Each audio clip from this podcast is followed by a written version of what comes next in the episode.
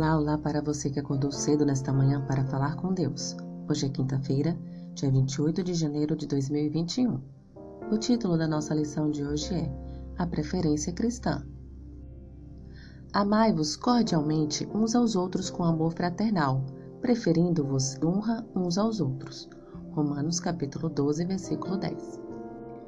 A humildade cristã não é atitude servil de Urias Heber, personagem do livro de Charles Dickens. Esse personagem, um tanto desprezível, falava continuamente sobre sua personalidade humilde, ao passo que demonstrava amplamente, pelas ações, está cheio de interesses egoístas.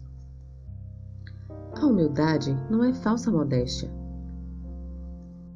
Humildade é a devida estima de si mesmo, é a aceitação do lugar designado por Deus para cada pessoa é a singela aceitação da ordem divina para sofrer ou agir sem o pensamento dos direitos ou preeminências pessoais.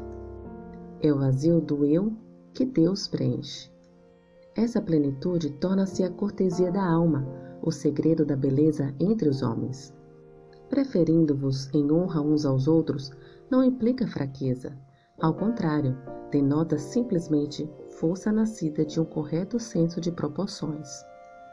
Os cristãos humildes podem estar destemidos na presença dos grandes da terra, porque experimentaram a exaltação de ser pequeninos diante do grande Deus.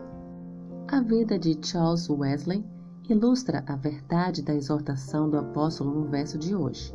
Por meio de seus hinos, Wesley tem provavelmente exercido mais influência nos pensamentos da igreja cristã hoje que qualquer outro homem dos últimos três séculos. Um dos mais belos tributos à vida humilde desse homem foi deixado por uma pessoa que certamente conhecia Wesley melhor que qualquer outra, a própria esposa. Esse tributo aparece no prefácio de um volume de sermões dele.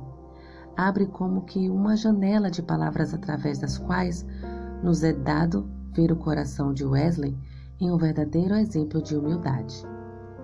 Sua companheira de 50 anos disse: Sua mais notável excelência era a humildade ela se estendia aos seus talentos, bem como às virtudes.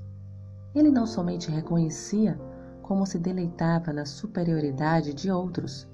E se já houve alguém que não apreciasse o poder, evitasse a preeminência e fugisse ao louvor, esse foi Charles Wesley. Que o Senhor te abençoe. Um bom dia.